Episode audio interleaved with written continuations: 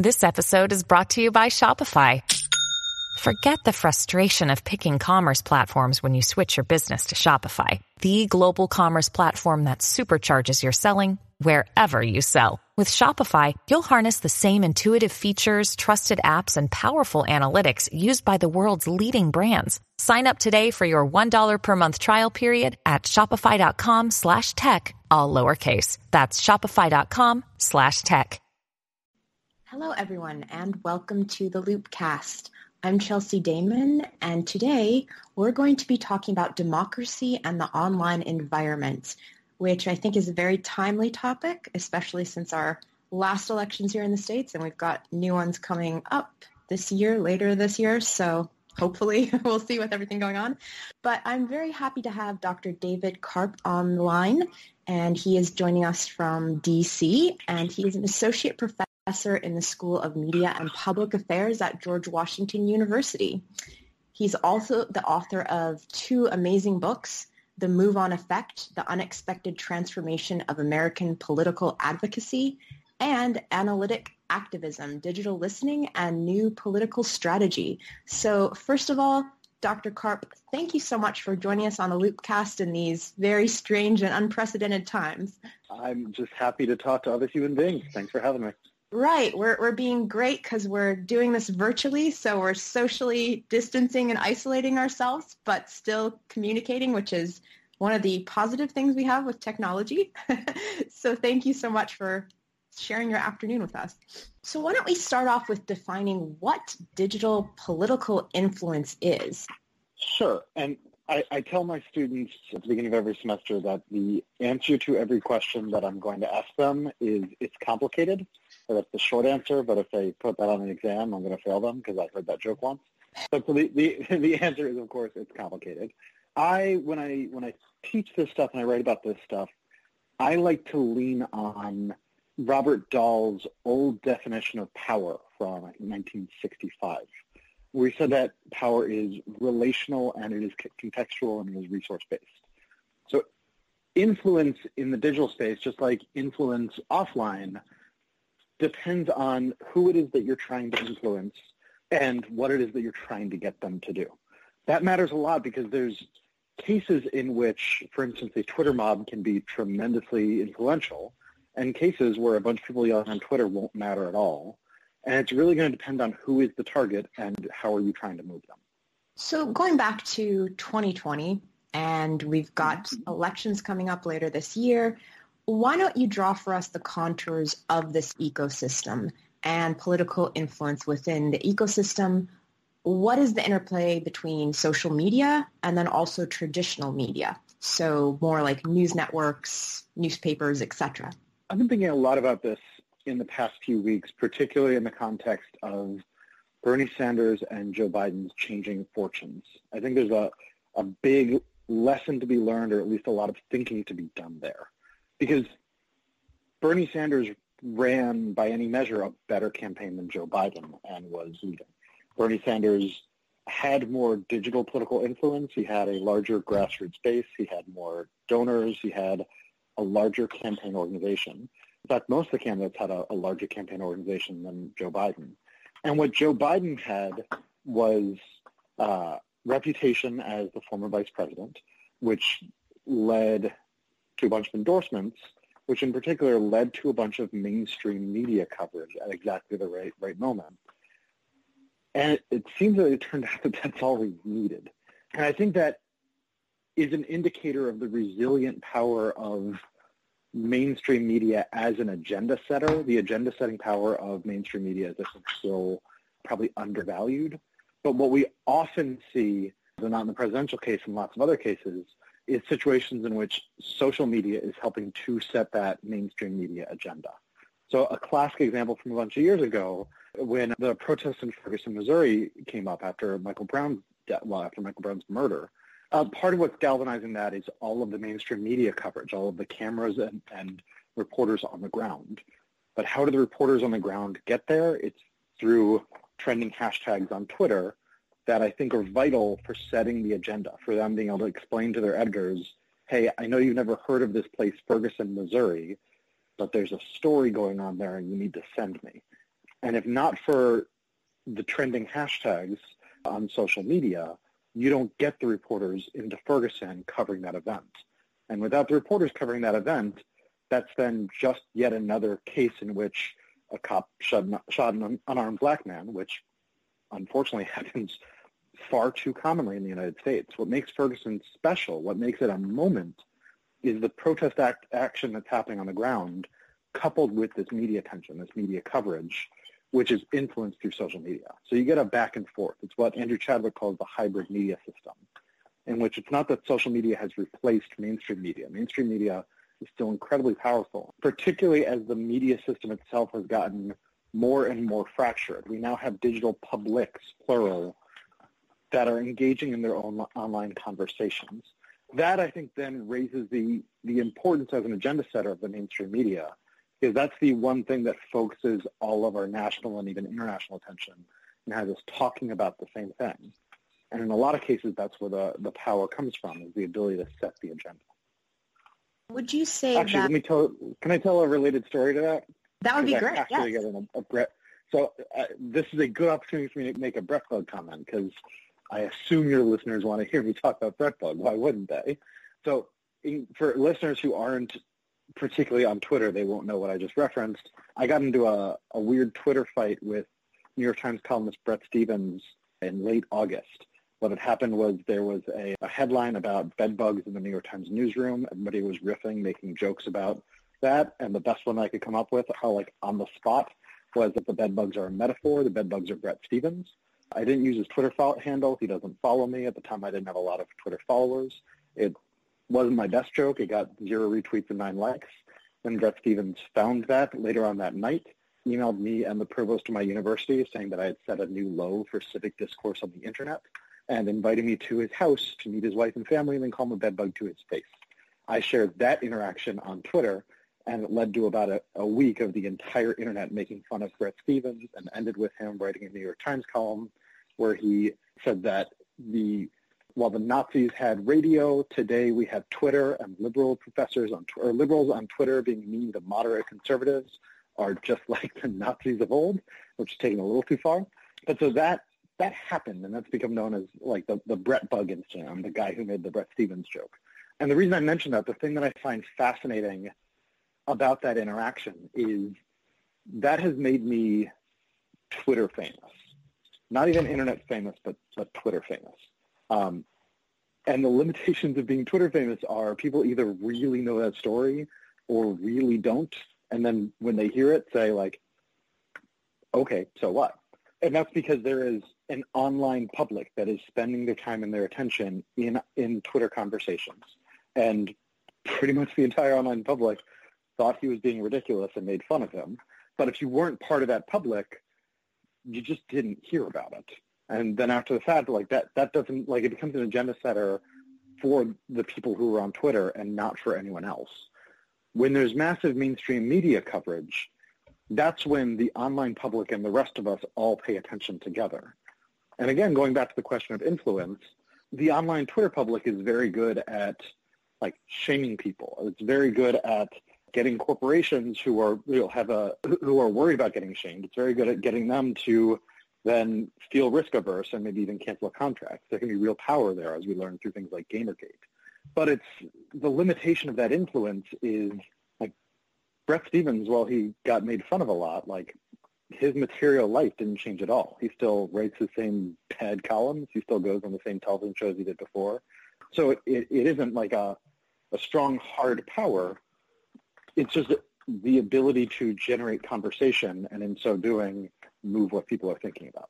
Considering this story and also agenda setting and so forth, would you say that this, what I'm going to call influence, would you say it's real or is it only real in the context of the platform that the messages are being disseminated on? Oh, it's real. I mean, it's real but constrained, just like every type of power is real but constrained. When I'm teaching Robert Dahl to my students, one of the examples that I like to give is an example that worked a little better in the Obama years. But you know, in the Obama years, I would you know ask them like, who's the most powerful person in the country, and they would say, you know, Barack Obama, the president, is the most powerful person in the country. And I would say, okay, who is the most powerful person in if what they're trying to do is get me to change my diet. And the President of the United States is not particularly effective at getting me to change my diet. My wife would be very effective at getting me to change my diet. Like she has strong power in that particular sense. However, like Barack Obama can change how much taxes I pay, like she and I can't. So like that's I think an indicator of all power being contextual. In that same sense, yeah, online conversation is is real. We're seeing that particularly in the past few years, where so much of online conversation can spill spill over into you know the quote unquote real world. We, we you know with Gamergate, like the online harassment also cost Gawker.com probably seven figures in advertising because they not only harassed Gawker reporters, but they also contacted advertisers and got those advertisers to, to drop their advertising. That's a real world effect. You know, the online uh, right-wing extremists, the white, na- white nationalists who are congregating in online spaces, then all congregate in Charlottesville and kill a woman. So all of that is real. The harassment that, that we experience is, is real. The places where it ends up being more or less power, powerful, though, again, depend on who is being targeted and what the context is. And how important is the messenger in, let's say, more the online world versus traditional media where you have newscasters, etc., like figures that are well-known commentators. But in the online world, we have everybody can be a commentator. Everyone can create content. So how does the messenger play into democracy, the online environment, and political activism? So the, the big distinction I would make there is while everyone can now, like speech is now cheap on the internet, but attention is still rare. And depending on the context, attention is also where the money is because the economics of the entire internet are based around advertising. A whole riff on that I could give you, but it's, it's from a different project. It's not my activism project. So we, there's a, I'd say a couple dynamics there. One is while anyone can speak online, the ability to aggregate a large audience is still hard.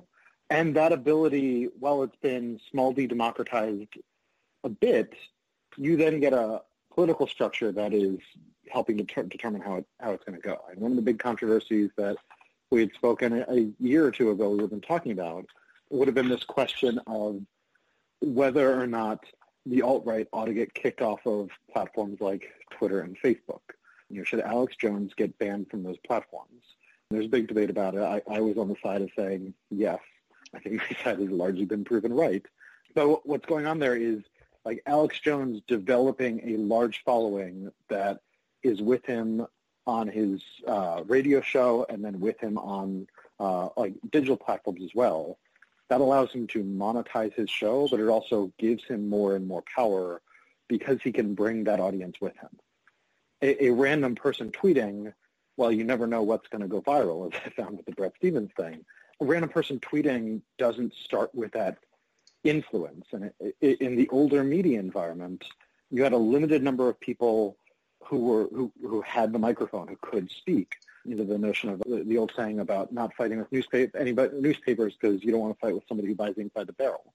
You had, you had a, a tight limitation on who had public voice and then that that sort of rationalized things where well they are the media so you act one way with them and you can act different ways with everybody else now more and more people have media tools but in terms of wielding influence and, and engaging in political activism the ability to aggregate a large following the uh, ability to build a community that can then do substantial things together is still real hard work. On that point, when does an audience become a constituency or vice versa when it comes to political activism and so forth? Tell me a little more what you have in mind with that question.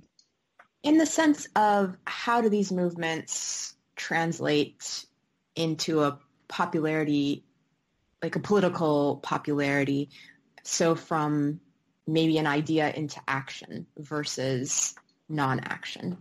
So I think that the critical concept there is probably reputation. I would say an audience becomes a constituency or like to the extent that they do things together and build a reputation for doing things together. That is when they start to wield political power because other actors believe that they have the capacity to do things.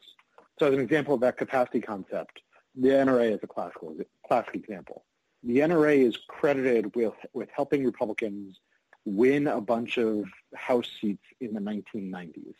Political scientists who've looked at, looked at that kind of question whether the NRA really had that much power, but whether they actually had that power or not, they are believed to have that power. And that has then influenced behavior amongst political actors who all think that the NRA is powerful and therefore they behave as though the NRA is powerful.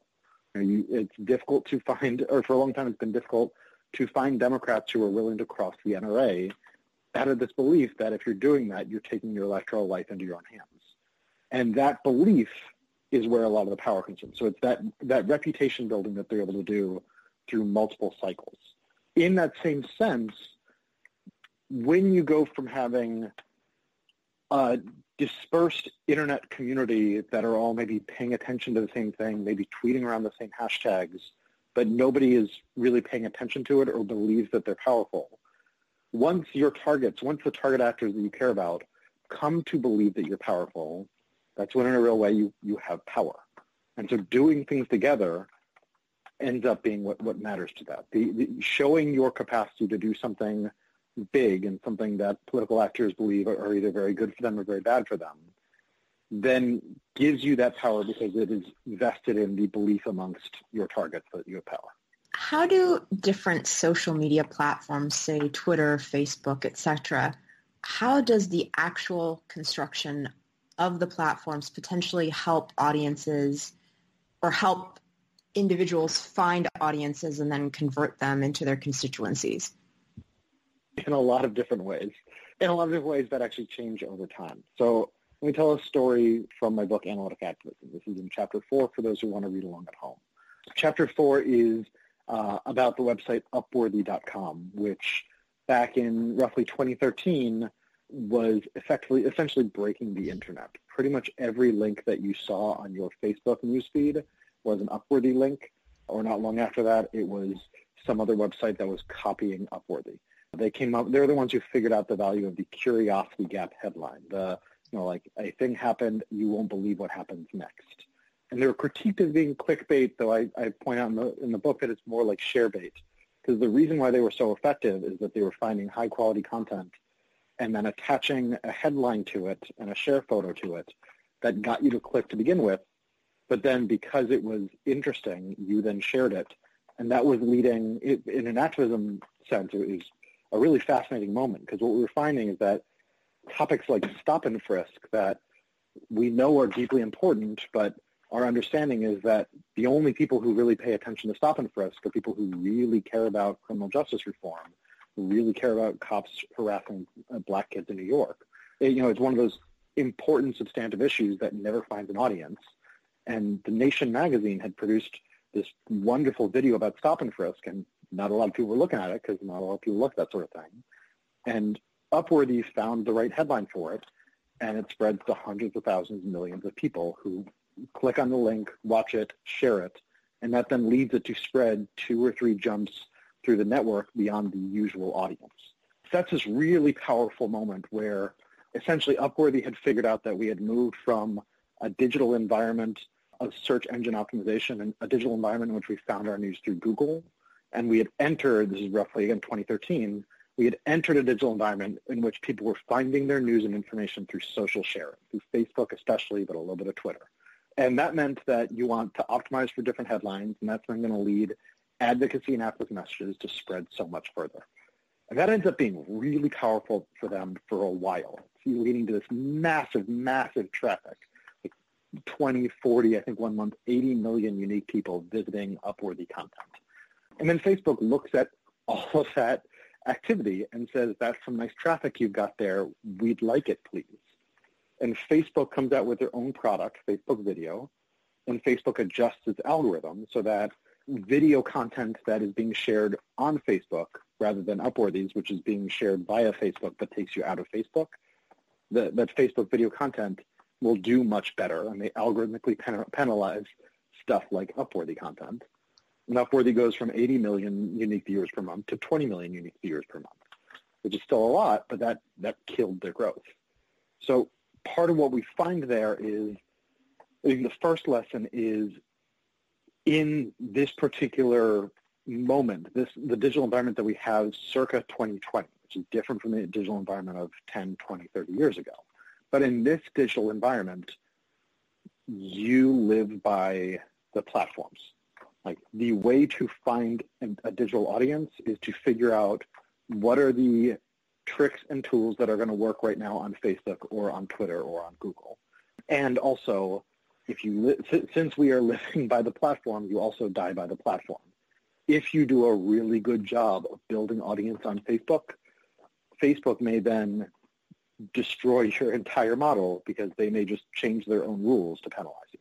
What does that say for, once again, going back to this idea of spreading news, spreading information, and almost this real unreal messenger because Facebook is a corporation. So what does that say for the narrative and also spreading political and democratic norms because it, it is a corporation or it's a platform versus the government or a politician. So what does that say for the the ecosystem of news today and making something popular as opposed to it maybe actually being something important or not being important, but the messenger is shaping it?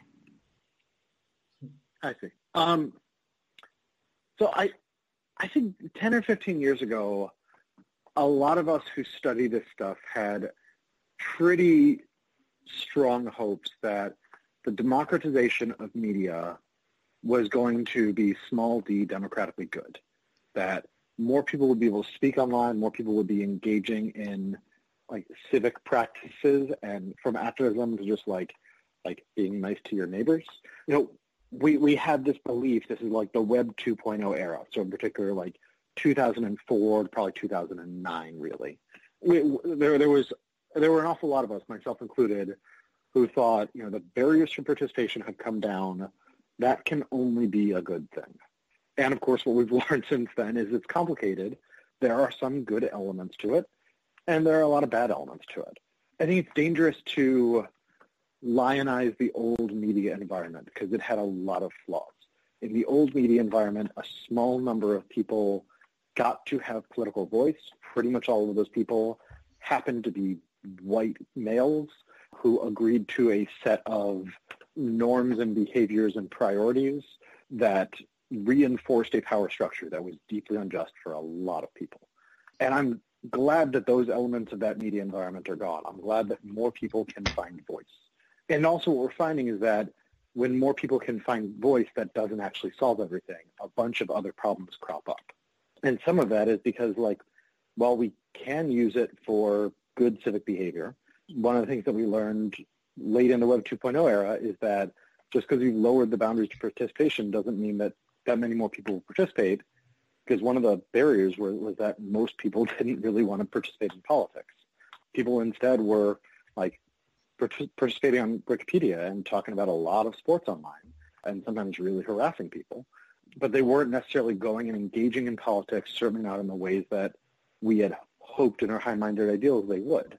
I think one of the things that we've been learning over the past few years is that the, the democratic norms that get taught in schools and get like held up as ideals by like the David Brookses and Tom Friedmans of the world aren't deeply held deeply held norms for most people.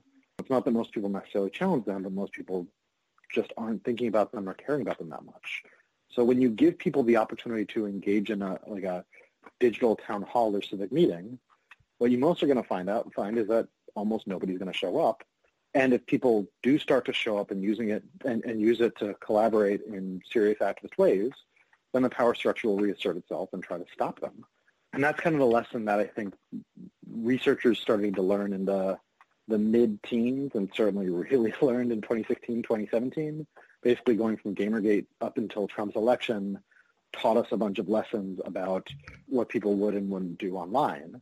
And particularly since Trump's election, we've had a series of lessons about the ways that platforms can get weaponized for actively anti-civic behavior. Again, one of the things that stands out for me from the Brett BrettBug incident, I somehow didn't get a single death threat despite the entire internet focusing on me for an entire week. And some of that is because Bret Stephens is never Trump, and so the, the usual suspects who would come after liberal prof didn't like Bret Stephens either, so they didn't go after they, they didn't go after me because they were just laughing along with the rest of us. I mean, I think Breitbart and the Daily Caller wrote stories about the whole thing, and were on my side. And like, Daily Caller shouldn't be on my side. They should see the stuff I say about them. But the like that was one element of it, uh, uh element of it. But another is like being a tenured white guy is just really great. Like that, that the layers of privilege that get introduced there shield me from an awful lot of civic behavior, or uh, uh, sorry, a lot of a lot of online behavior that pretty much every woman on Twitter has to deal with. Every woman on Twitter is getting harassment. She's getting death threats and rape threats, particularly if she ever actually speaks about even mildly politicized content. And that weaponization of these corporate media that, despite being corporate, also like are the platforms. Again, we, we, we live and die by the platform these days. The way that that has been weaponized for trolling and harassment and for trying to silence voice has, I think, been one of the big lessons that researchers have been slowly and, and unfortunately learning for the past few years.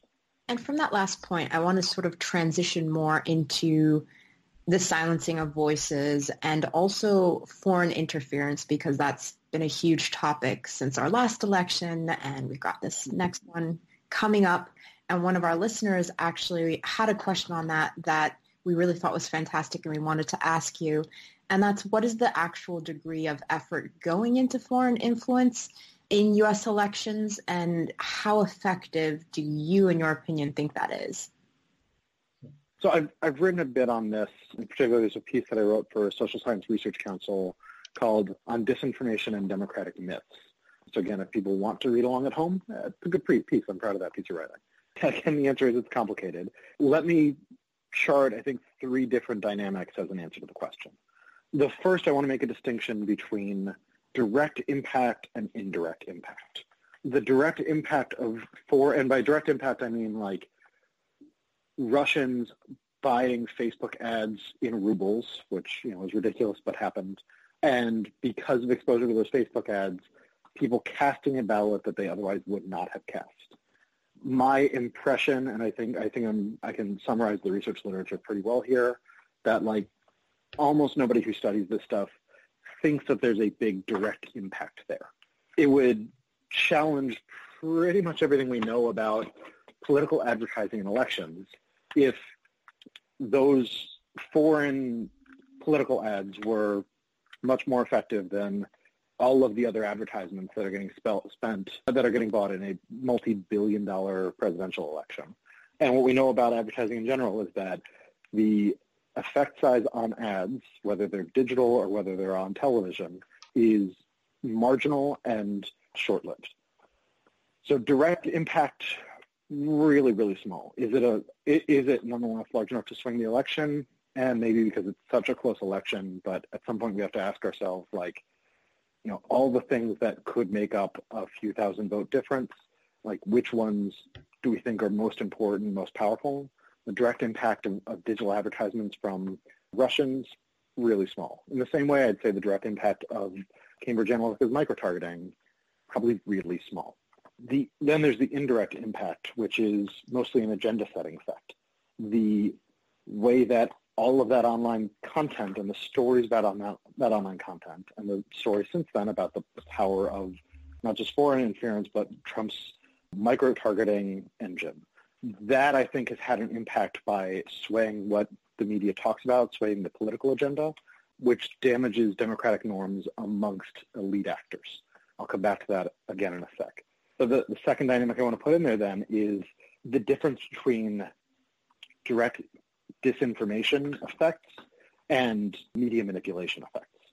So again, if if we buy my, my previous assertion that the agenda setting effect of mainstream media is still very powerful, then one thing we need to think about is not the ads that are bought through Facebook, but another part of the foreign influence operation, which was the hacking of the DNC, the hacking of John Podesta's email, and releasing those two things at moments when they would do maximum damage within the media system. So I would say that like the Podesta email, I don't think it directly led, I don't think there are a lot of people who cast a ballot they wouldn't otherwise have cast because of the Podesta email dump. But certainly that has a dramatic impact on the course of the campaign. Um, those emails get released just after the Access Hollywood tape had come out. Donald Trump was flailing and making more and more uh, mistakes, and Republican politicians were distancing themselves from him. Without that Podesta email, email dump, Donald Trump probably continues to melt down on the campaign trail. He's not actually a particularly disciplined campaigner. And more and more the Republican Party elites, more, more and more elected officials and Fox News uh, contributors distance themselves because they see this as the end. And they're able to change the discourse. They're able to change the media agenda through that insertion of, of, of dropping those hacked emails and all the media coverage that came with it. In that same sense, though this isn't a foreign influence operation, I remain convinced that James Comey releasing that letter, what, less than two weeks before the election, warning that he was reopening the investigation into Hillary Clinton's emails. I mean, Nate Silver did an analysis arguing that that mattered for several percentage points in the outcome of the election, which is easily big enough to change the outcome of the election. That Comey letter, I think, is the biggest impact that we have in the 2016 cycle, and it rarely gets talked about because it, that impact is wrapped up in the power of the New York Times itself and the rest of the mainstream media in determining what people think about and therefore determining political outcomes. And that makes reporters uncom- uncomfortable, so they don't talk about it very much. So we find ourselves instead talking about foreign influence operations and disinformation on, on Twitter and Facebook, which, yes, it's happening, but is it directly that impactful? Probably not. And what we're not talking about is the media manipulation power of things like the Podesta email dump, things like the Comey letter, which I think are, are the areas of greater concern of 2020. I mean, it, it looks very, very likely that Joe Biden is going to be the nominee for the Democrats. We already know that Russia has hacked Burisma. So what I, I can tell you now, I, I like what I can predict now is uh, with like near certainty is that we will have a Burisma email dump some of which will be real emails, some of which will probably be faked, and we don't know what is what, at the moment that will do maximum damage, they think, to Joe Biden. And that is going to be powerful in direct proportion to how much the mainstream media decides they must cover that, like, you know, A1 New York Times, you know, like lead block and all the newscasts. And that's not just going to be conservative media echoing that. That's going to be the rest of the media too, because they're going to be suckers who pretend that they don't have power and influence here since it makes them uncomfortable and then they're just going to go ahead and chase that, even though they know that they shouldn't chase it. Um, that I expect is going to have a much bigger impact on the outcome of the election, win or lose, than foreign actors or domestic actors purchasing Facebook ads or otherwise trying to spread disinformation to directly impact what people talk and think about. How do U.S. information ops abroad stack up to what we're seeing from our foreign friends, so to speak, in air quotes? So that that's around the limits of my expertise. I mostly study domestic campaigns, and I mostly study reformist activism within the United States. I've done a little bit of comparative work, but that's still progressive reformist activism within the context of other countries' electoral systems and, and uh, political systems. What I would say is the, the comparisons are often made to propaganda efforts by the United States, you know, in the Cold War and after the Cold War we have a checkered history. we have a we have a bad history there, right? Like the, the CIA has done a bunch of things that you and I should not be proud of.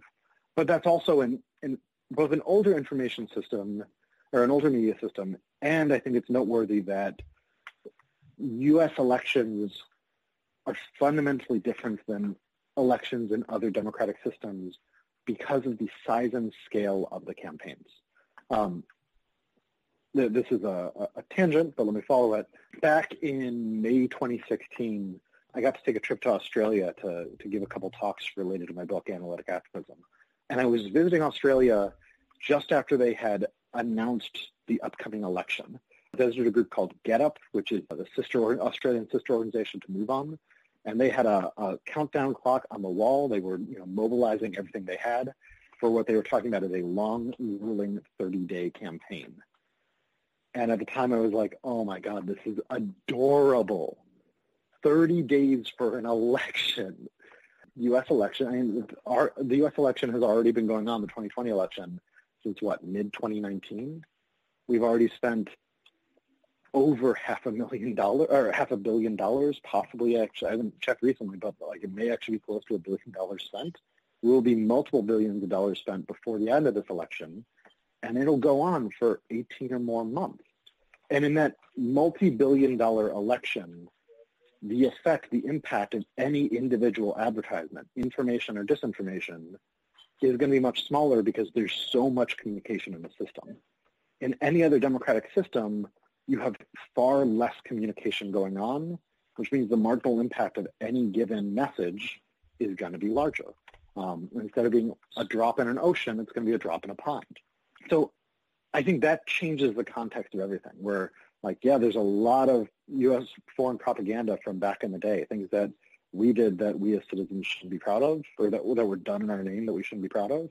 But the effects that that stuff had was different both for good and for bad because our electoral system is so weird. It goes on for so long and so much money is spent.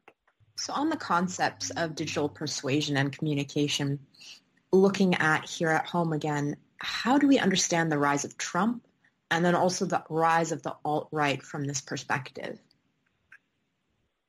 So let me treat the rise of Trump as a, I think it's a two-stage question.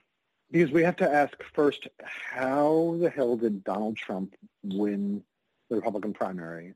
And then how did he win the general election?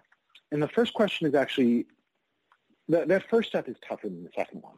If, if we could go back in time to summer 2015, I was confidently offering to bet anyone money that Donald Trump wouldn't win a single primary.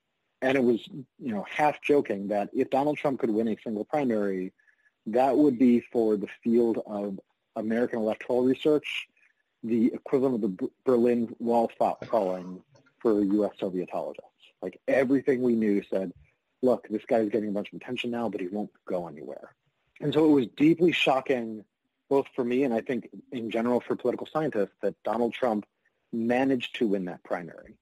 It was less objectively shocking that Donald Trump was able to win the general election because the thing that we know about general the, the general election in U.S. politics in the 21st century is we're so polarized that whoever the Republican nominee was was going to get all the Republican votes, which was going to be close to half, and then he just needed a, like a, a few things to to go right for him to cobble together an electoral majority, not even a popular vote majority, but to, to like you know skate through and get that electoral vote majority, which he did.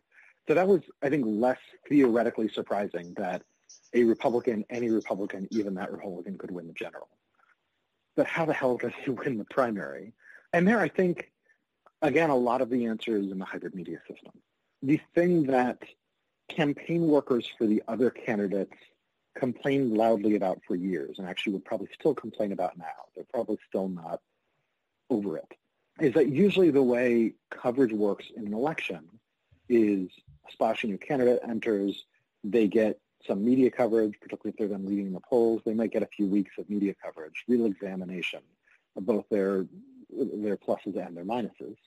And then the attention shifts to other candidates. And the attention in the Republican primary never shifted off of Donald Trump. All of the other candidates running campaigns were banking on the moment when the media t- paid attention to them, and it just didn't. Donald Trump actually didn't spend a lot of money on advertisements in the primary, but he got somewhere between two and three billion dollars worth of free media attention. And the, data and analytics is part of the answer to why that happened. And part of it is he's got those reality show antics.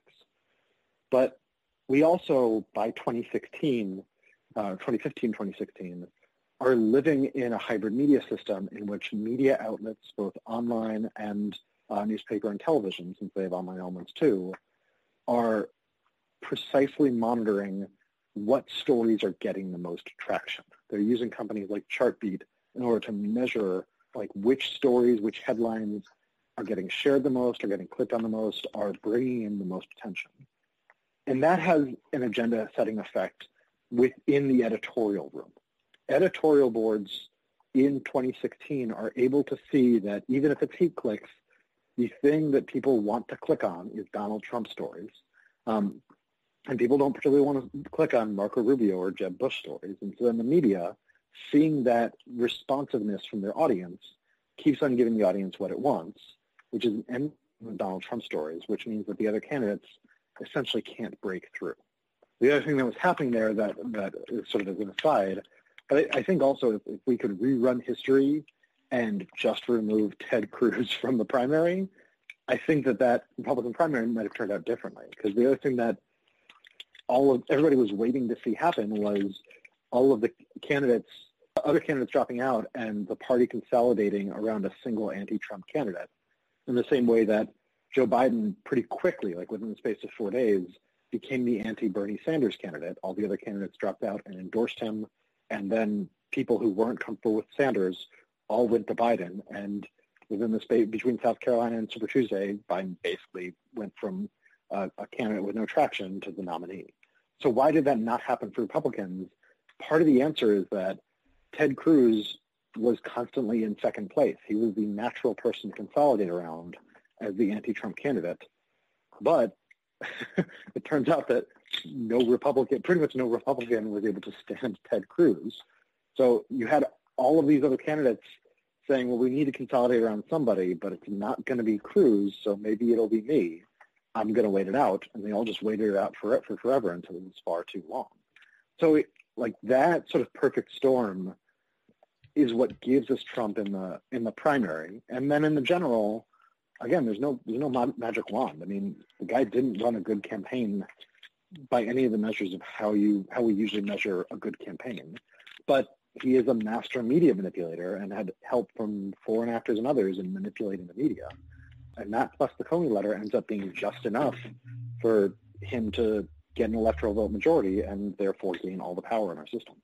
Would you say that this rise of Trump challenged the political science literature on digital communications, or would you also say that it proved it?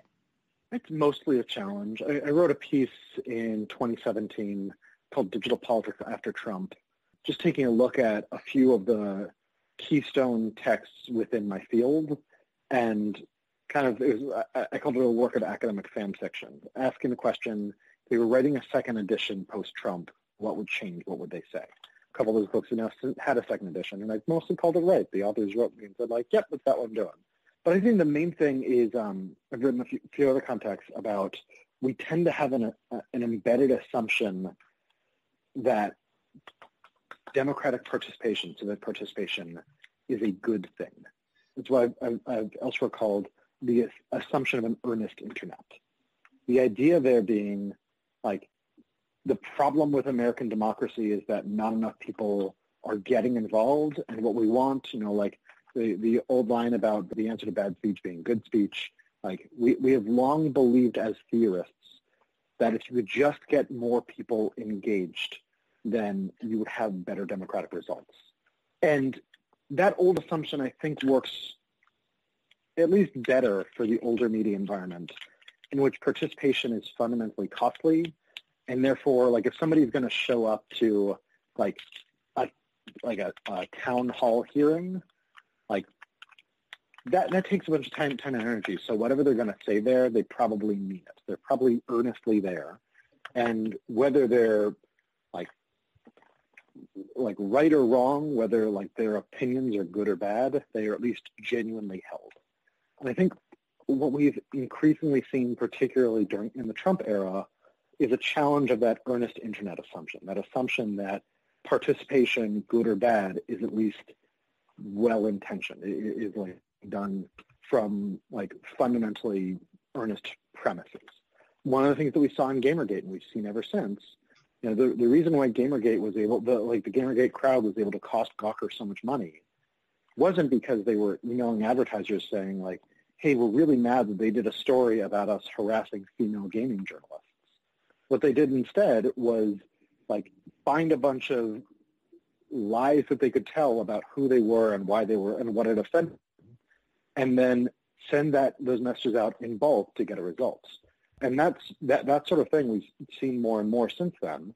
This case a few years ago where um, creating the I think it's James Gunn is the name of the, the director. He uh, used to do Troma films, and he did both the Guardians, Guardians of the Galaxy movies. And James Gunn spoke up on social media about his disagreement and his problems with Donald Trump. And that the alt-right saw that, and instead of challenging him and saying, you know, why, you know, how dare you dislike Trump and use your voice online, instead they went hunting for old jokes that he had told in the 1990s when he was with Troma films um, like gross out humor that had not aged well, and then shared that, you know, got that to go viral and claimed to be deeply offended by these things that he had said decades ago.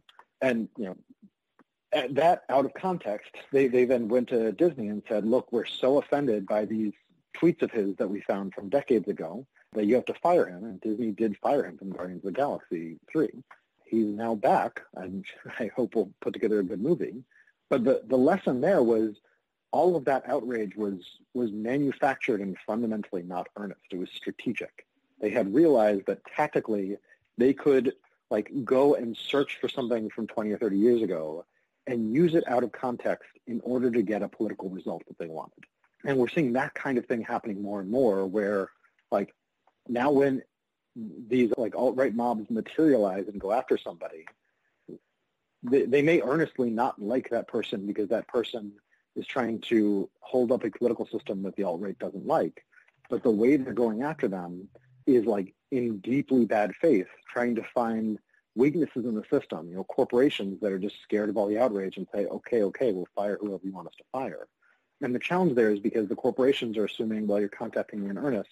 If you say you're offended by you know, like a joke that was told 25 years ago, then of course you must really mean that. So that, that earnestness assumption is a thing that like is, I think, deeply embedded in how we think about civic behavior, both offline and online. And coming to grips with it, like being able to say, like, yeah, you know, you guys say that you're being uh, upset about this, but like this type of participation is not earnest and not good. That's a thing that political theorists aren't, and political scientists, I think, aren't used to saying and aren't really comfortable saying. And so it's left us in the lurch. It's a thing that we've been, had, had to work to sort of get our heads around. So one of my final questions would be, and this is a big one, so I know it's big and broad, but what would you say is the future of democratic norms and digital political influence in the online environment? What do you think we will see more of and potentially new things as we ramp up, especially to the 2020 elections? let me actually look past the look. 2020 elections are going to be bad.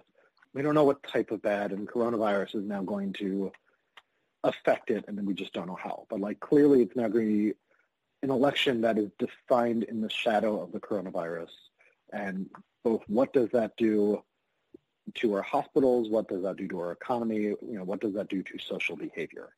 But like, it's already pretty clear that like the shock of coronavirus is going to define the election in ways that like we couldn't have predicted two months ago. But let's assume that we're going to return to relatively normal times a couple of years from now. We got some real problems with democratic norms. So again, I, I write about this in that social science research council piece that I, that I mentioned. One of the fundamental norms of American democracy is what I call the, the myth of the attentive public.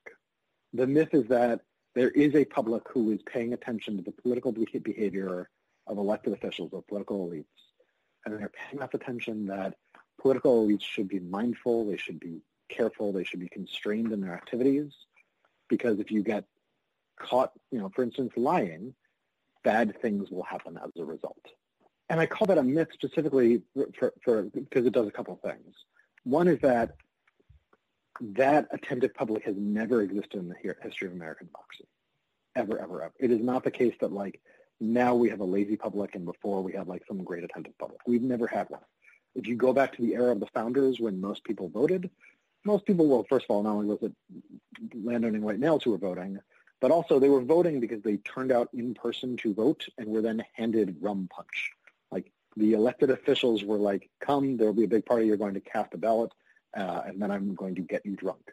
Uh, then we had like throughout the 19th century, pretty high voter participation, but they weren't secret ballots, which meant like you were going and turning out and voting Democrat or voting Republican because that's what you were supposed to do, and the party apparatus would know if you didn't, and like you and yours could get you know mildly punished for it. Um, there's never been a time in American democracy where the public has lived up to our ideals of the public. But, but, but, myths are not true or false. They are living or dead. And the power of the living myth of the attentive public, this is similar to what I was saying earlier about the NRA, so long as you have political elites who believe that there is an attentive public, that will affect elite behavior. So, and this is something which, this is a trend that predates Donald Trump, by the way. This goes back at least to Newt Gingrich, uh, who's operating just after the, after the USSR falls. Right? So we had a, a long, like a, a multi-decade stretch in which American democracy was defined by the Cold War. Democracy was in opposition to the Soviet Union and communism. And that defined our identity and also created some boundaries where like the two parties would battle it out with each other. But then there was some sense of like at some point you need to also govern because if not, like the, there is this long shadow of communism and we need to kind of keep our shit together. Otherwise, like we are going to look bad on the international stage compared to them.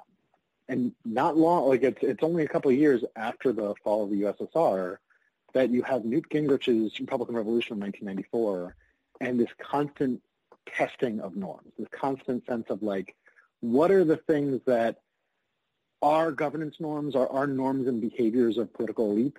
But like the assumption is like, if you don't do this, then bad things will happen. And like, let's kind of test that assumption you know, and like the the attempt to impeach Bill Clinton, like that's that's a test of that assumption. It's like what behaviors can we Republicans get away with without being held to account, and that accelerates throughout the late 1990s into the early 2000s into the 20 teens.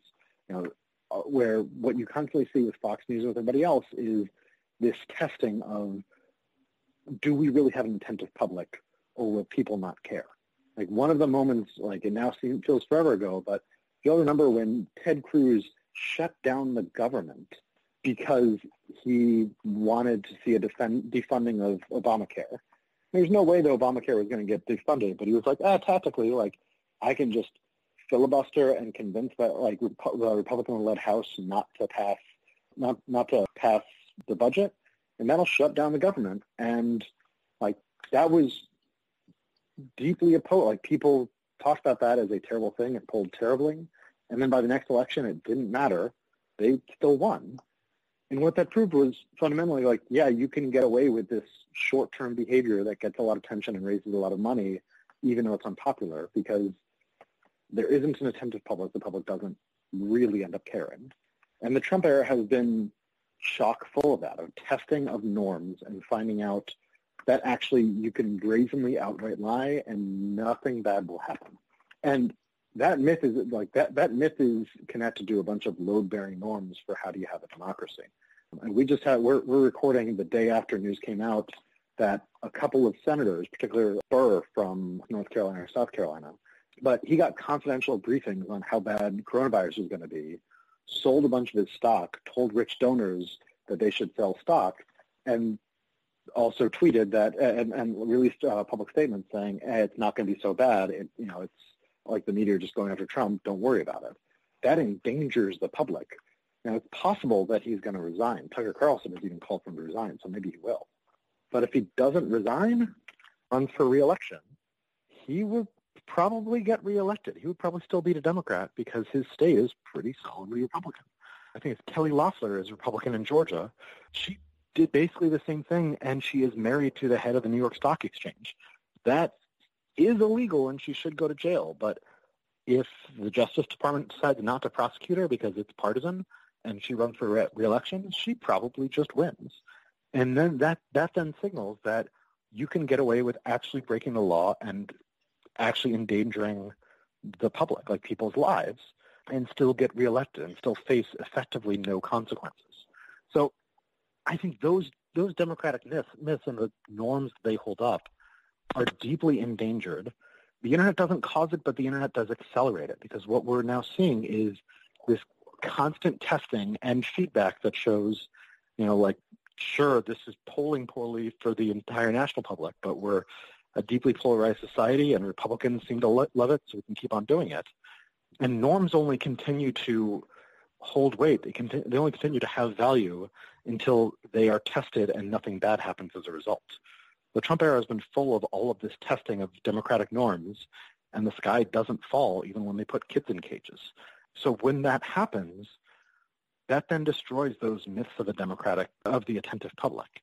And we need a, a political elite who like believes that the public is attentive enough that it, they like police their own worst instincts and worst behaviors. Otherwise, functionally, like whether we have elections or not, we're not a democracy. So assuming we return to normal times post-coronavirus, not only do we need to get post-Trump, but we also need to find some way to repair those democratic norms. And that's going to be hard to do. That's going to be a lot of work. Well, I want to thank you so much for coming on the show, Dave. And before I let you go, we do have a question from a listener that's more on a personal matter, but they wanted to know how your dog Sherlock is doing and if Sherlock still goes to classes with you. Uh, so that is a question from a former grad student of mine. Sherlock is doing great. He's sleeping on the couch right now. He's the only member of my family who likes this coronavirus shut-in because he's getting all the pets. I no longer bring my dog to campus because what I found over the years is that while I love bringing him to school and my students love me bringing him to school, he hates coming to my school because there are no couches for him to sleep. There's like no cushy spots on, uh, on my campus, and his interests are more important to me than any pretty much than any of my students or my own. So I don't bring him to campus anymore because he doesn't like it. That is completely understandable being a dog owner myself. So I get it. Our pets are our family and we love them to pieces. Well, I want to thank you so much for coming on the Loopcast and providing us with your expertise. This has been a really interesting talk and I'm sure our listeners will find it as well. And for our listeners, I just want to say on behalf of the Loopcast, we wish you safety and lots of health and happiness. And hopefully things will get back to some sort of normal in the coming weeks with the coronavirus. But if you're listening to us socially distancing, quarantined, whatever, we wish you all the best. So thank you.